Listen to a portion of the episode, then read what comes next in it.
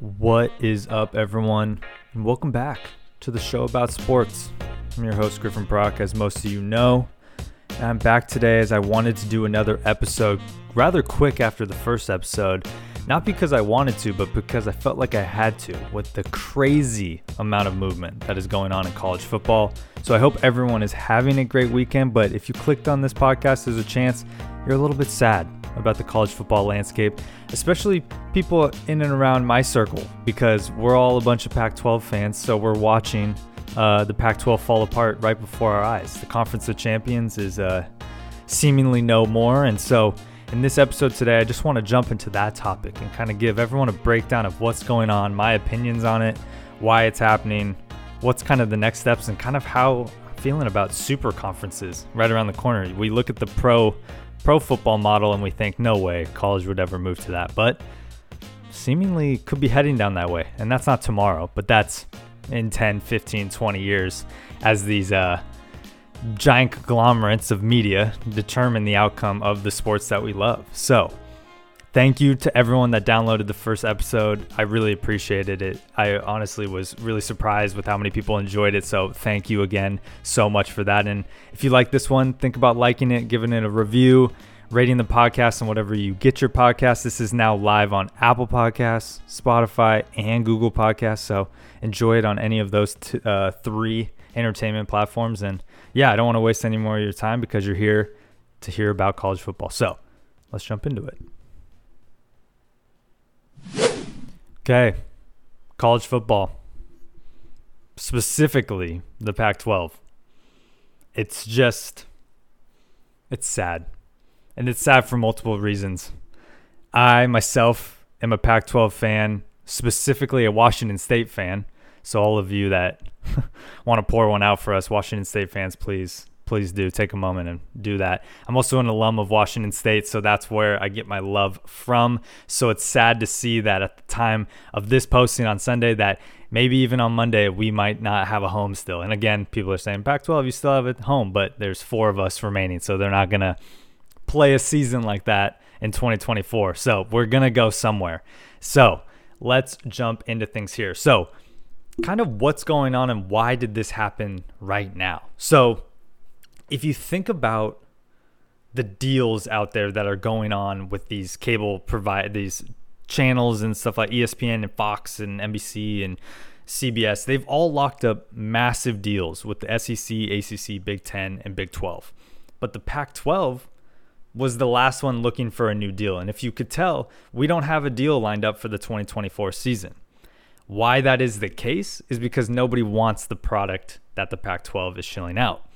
That is because of years of mismanagement, years prior, like multiple, before I even knew what college football really was. These media deals are five to 10 years minimum that they sign with these uh, kind of conglomerates. And so the Pac 12 kind of did it to itself, maybe unintentionally, because they thought the demand for the product would be higher. But unfortunately, that demand did not last. So essentially, what happened was they bought, they decided, let's not because of when the court case that happened a long time ago um, back in 1984 when it was like the Oklahoma Board of Regents Supreme Court case where schools won the ability to sell their broadcasting rights that essentially gave the Pac-12 the ability and every other conference the ability to kind of do whatever they want and decide how they want to distribute their platform and unfortunately the Pac 12 decided to make their own network, which we know is the Pac 12 network. And they thought a lot of people would subscribe to that. And unfortunately, if you weren't on the West Coast, you didn't. And even if you were on the West Coast, you really didn't because you weren't even that big of football fans. I mean, you think about football and specifically college football, it's all about the South. It's all about the middle and it's all about kind of the Northeast, but not really the Northeast, like still the Midwest slash Southern region. So the demand wasn't there. So everything was crumbling, crumbling, crumbling down. So the highest kind of TV revenue drivers were seeing the writing on the wall, and those two were USC and UCLA. They saw last season where everything was headed and decided, let's jump ship and get to the Big Ten. So they made the first move last year. So all these moves happening now, we're kind of everyone else seeing the writing on the wall and following suit, and the Big Ten Big 12 and everyone else in between was kind of ready for it. So, Cal, no, UCLA and USC. I know we all make fun of it because we watch the games, us Pac 12 fans, we watch the games and we notice there's nobody in the stands specifically for UCLA. And that's because their stadium's not very close to where they go. But also, you know, Southern California people, they don't, they only care about the waves and hanging out and partying. They don't actually care about their football. The real fans of UCLA are the older generations that watch on the TV.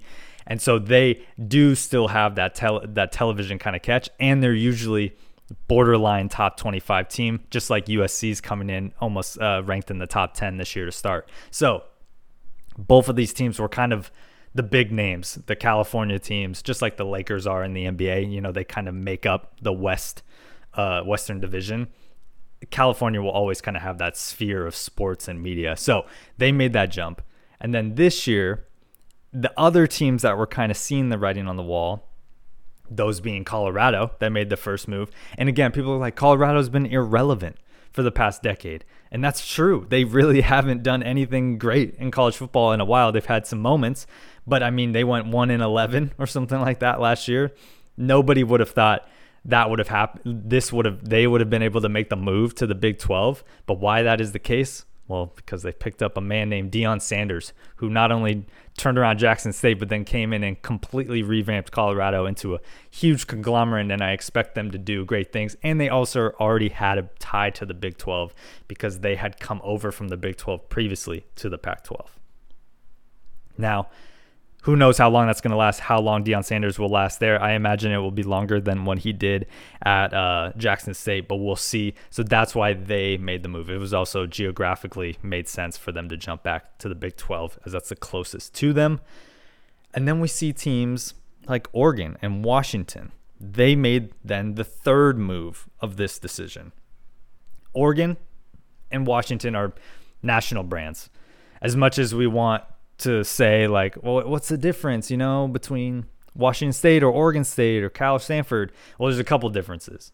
Oregon's a national brand. They have Nike. They have, you know, they've kind of been in the college sphere and been in the college football playoffs a couple times. Like they are a major brand. And then Washington is located in the heart of downtown Seattle. I mean, it's the tech hub. It's kind of the California north, but with crappier weather, as I know, living in Washington myself. So they just have a good history in college football and have kind of been like Oregon's partner in this kind of leading the Pac 12. So they were like, hey, we've played a couple Big Ten teams in these past couple seasons. We've hung around, we've played well, we've even beat some of them, being Oregon beating Ohio State. So that was an easy move for the Big Ten to want to take them due to they're going to be able to be in the top 25 they're going to be able to play huge games against Ohio State and Michigan and Purdue and teams like that. So that was obviously going to be the next two moves as they were kind of the two teams left that were going to be able to carry the load of the Pac 12. And at that point, it was like the Pac 9. Um, but they didn't want to take the deal that was on the table. So before I go into the other schools, I kind of wanted to talk about the deal that was kind of presented to try to keep the Pac 12 alive. And that was Apple coming in, which a lot of people speculated they would. And when they said come in, they said basically trying to take over the Pac 12 network and make it the Apple network of the Pac 12 in a sense. But none of the teams wanted to take that because they just watched 10 years go down the drain where they thought demand was going to be high, it was only going to grow, but it only got worse on the Pac 12 network. So, why would a subscription model continue to work on Apple. It would almost be harder to get because now you're going through Apple. People are already paying for a ton of subscriptions. They don't want another one to watch Pac 12 games where they play games at 7 o'clock at night on the West Coast, which is 10 p.m. on the East Coast where most people watch sports. So it just wasn't gonna, the deal wasn't worth it. The teams, Oregon's and Washington's and Colorado's and USC and UCLA had already decided, but they want to be where the big games are. They want to be where they're going to be seen. They want to be relevant and they want to battle and stay uh, in those rankings. So they turned down that offer clearly and decided to go to the Big Ten. So those two teams moved on. So now we have other news that came up over the weekend, which was, or later Friday evening, was Arizona, Arizona State, and Utah joining the Big 12 got announced. Now, this one I have a little bit more issues with because being a Washington State fan, I'm like, come on. We're giving Arizona and Arizona State the nod. I mean, I remember when I was a freshman at uh, Washington State, and my dad and I were watching, you know, the dad's weekend, father's weekend on campus. It was actually against uh, Arizona, and it was, you know, Luke Falk was still tossing it around for those that know Washington State football. And we were kind of a dominant team with Mike Leach. And at that time, Arizona came to town and we beat them. I, I'm not even kidding. You can look it up like 71 to 3 or something like that. It was the most lopsided game I've ever watched in college football history. And that was like six years ago, you know? So I don't want to hear this Arizona's relevant. No, they're not. They're even last year they were like five and ten or something like that. So I don't want to hear this. These are big names, big brands. What it really came down to was geographical sites, and the Big 12 is trying to make up for losing Oklahoma and Texas at the end of this year because they're going to the SEC, and that's like their major brand. So that is why the Big 12 picked these teams up because Utah has been relevant and been in the top 25. That's kind of their biggest pickup, but Arizona and Arizona State are kind of they're within that bracket and they're kind of the last breadcrumbs of the Pac-12 where you can kind of get major cities and major entities to come over because not only college football for Arizona is is bad, but in college basketball they're actually good. So that's probably what they're thinking in the Big 12 because they're like, hey, we want your teams to come over. We want these, you know, rivalries in the Big 12. But ah, I don't know. I don't I don't love it because oh, what are we gonna love Arizona, Kansas every year? Yes, for a college basketball fan we will, but yeah, I kind of got peeved at that because I just think Washington State is a, a, better team to be able to join. But again, it doesn't come down to better teams or anything. When you're in Pullman, Washington, you're kind of in the middle of nowhere. So that's an unfortunate disadvantage as much as it's fun as an advantage for a college. So at the end of the day, what you just heard was television runs college sports. And we've known this, but it only becomes more and more true now because these teams won those court cases back in the day to be able to sell their broadcasting rights and their broadcasting rights just keep going up in value. And so these big entities are paying big bucks to have them join. So that's that's kind of what it comes down to. And at the end of the day we're watching the Pac-12 disintegrate so these big entities like ESPN and Fox are able to get these teams to join these conferences and talk again the conferences made the decision to bring these teams in but you can't say that they that these networks weren't in those meetings as well, kind of helping the pitch. Because they were able to bring these teams in without having to pay full price for them, essentially, because their TV deal was already running out. They didn't really have a place to go. There wasn't good options, so they had all of the leverage. Now, you'll be able to see the, ter- the terms of the payments aren't very clear what's going to happen. The only clear one is Colorado is joining the Big 12, and that's straight with full shares. So they'll earn 100% of the revenue the same way as every other team. And that's probably because they are the fastest growing team in college sports, and the Big 12 needs them with the Deion Sanders effect. I think it's only going to be profitable for both sides. But Washington and Oregon, I doubt they're going to get full shares to start because they're coming in without any leverage. So they have to take what they want, and it's a long term play. They don't want they're not going to come in and make the same amount of money as all the other team. They'll get partial shares, kind of like what Rutgers and Maryland did back when they joined the Big Ten uh, previously. So that's kind of the little bit of like a scoop of some stuff that you don't hear about. You just hear like the headlines and stuff. And for those that follow like sports channels and other uh, analysts like I do, you've probably heard some of this. So again, I'm sorry if I'm repeating things that you've heard. But for the mass majority of people, they just think things are happening because they're happening and that's just how it works. But unfortunately there's a lot more that goes into it. So what's kind of next for the Pac four that remains? And i wanted to do this because i wanted to get my predictions out to continue to you know establish that credibility. And again i could be completely wrong and then y'all are going to laugh at me but i'd love to take a guess at where i think these two team these four teams are going and i don't think it's a hard guess because there's only a few spots where they can go.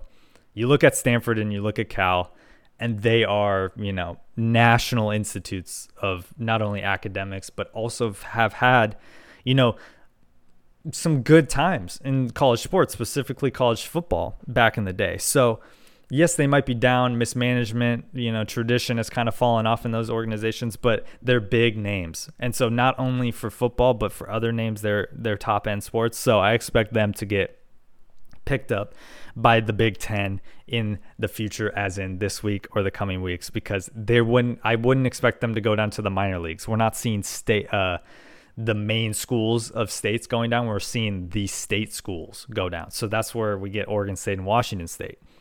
A lot of people are making fun of those two teams and my team in particular about who are you guys like what's your guys' history? And that's just kind of rude because you know our history. You know we've been illustrious. You know we've had Mike Leach and Gardner Minshew. We almost made the playoffs one year as Washington State, and Oregon State might be the most up and coming Pac-12 team uh, right now. But unfortunately, I think they're headed down to the Mountain West, and I say down as it seems like an insult, but that's just what it is.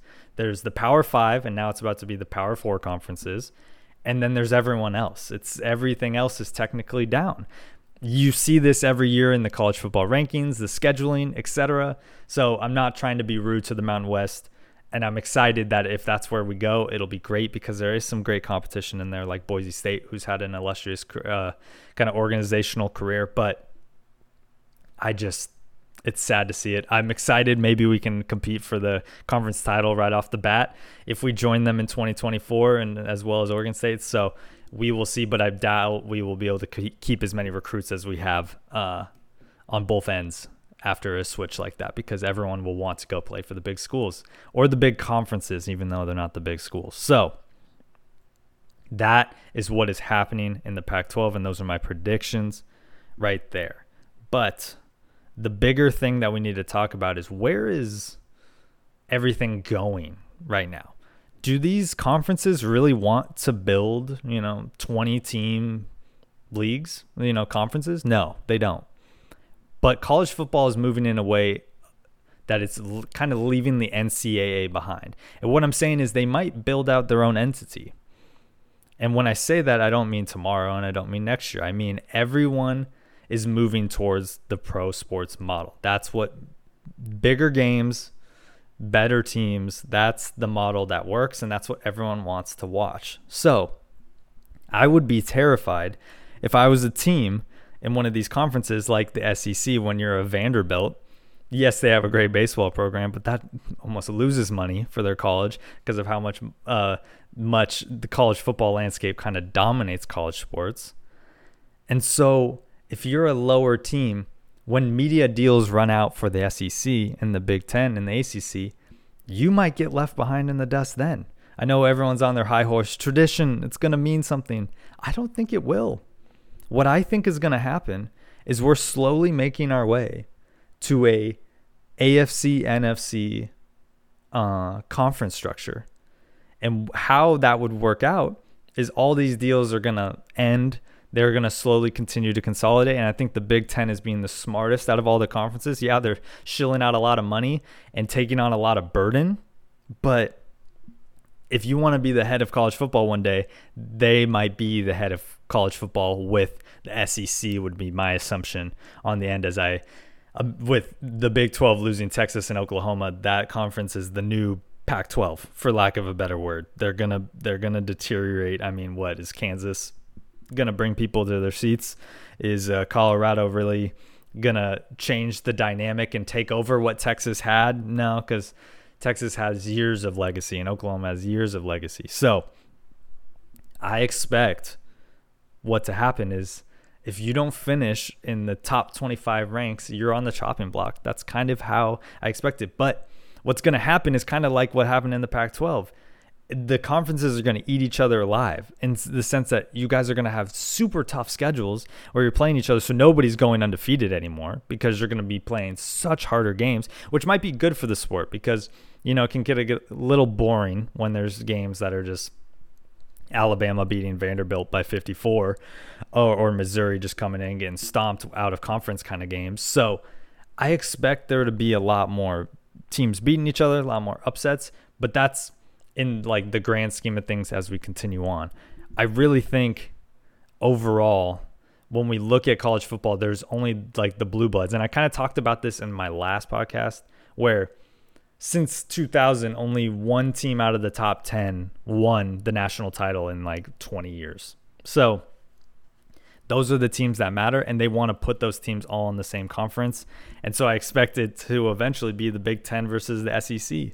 That would be the end goal for college football in terms of revenue generating. Because at the end of the day, money is all that matters. The people that get screwed the most are the fans. And unfortunately, that's kind of how it always is in all sports because they try to do that balancing act, but they will do a great PR campaign to try to remind everyone that this will be better and this will be cool. But I'm sad because I love the Washington State Washington Apple Cup rivalry. I love the Civil War between Oregon and Oregon State. I love those California battles. I don't even know what they're called, but they're always fun to watch. So, what's next? What's next is we enjoy this last season. We all sit back and we enjoy the rivalries and the historical battles that we love. Our teams make the best push they can to try to win a win a college football playoffs before it gets unlimitedly harder.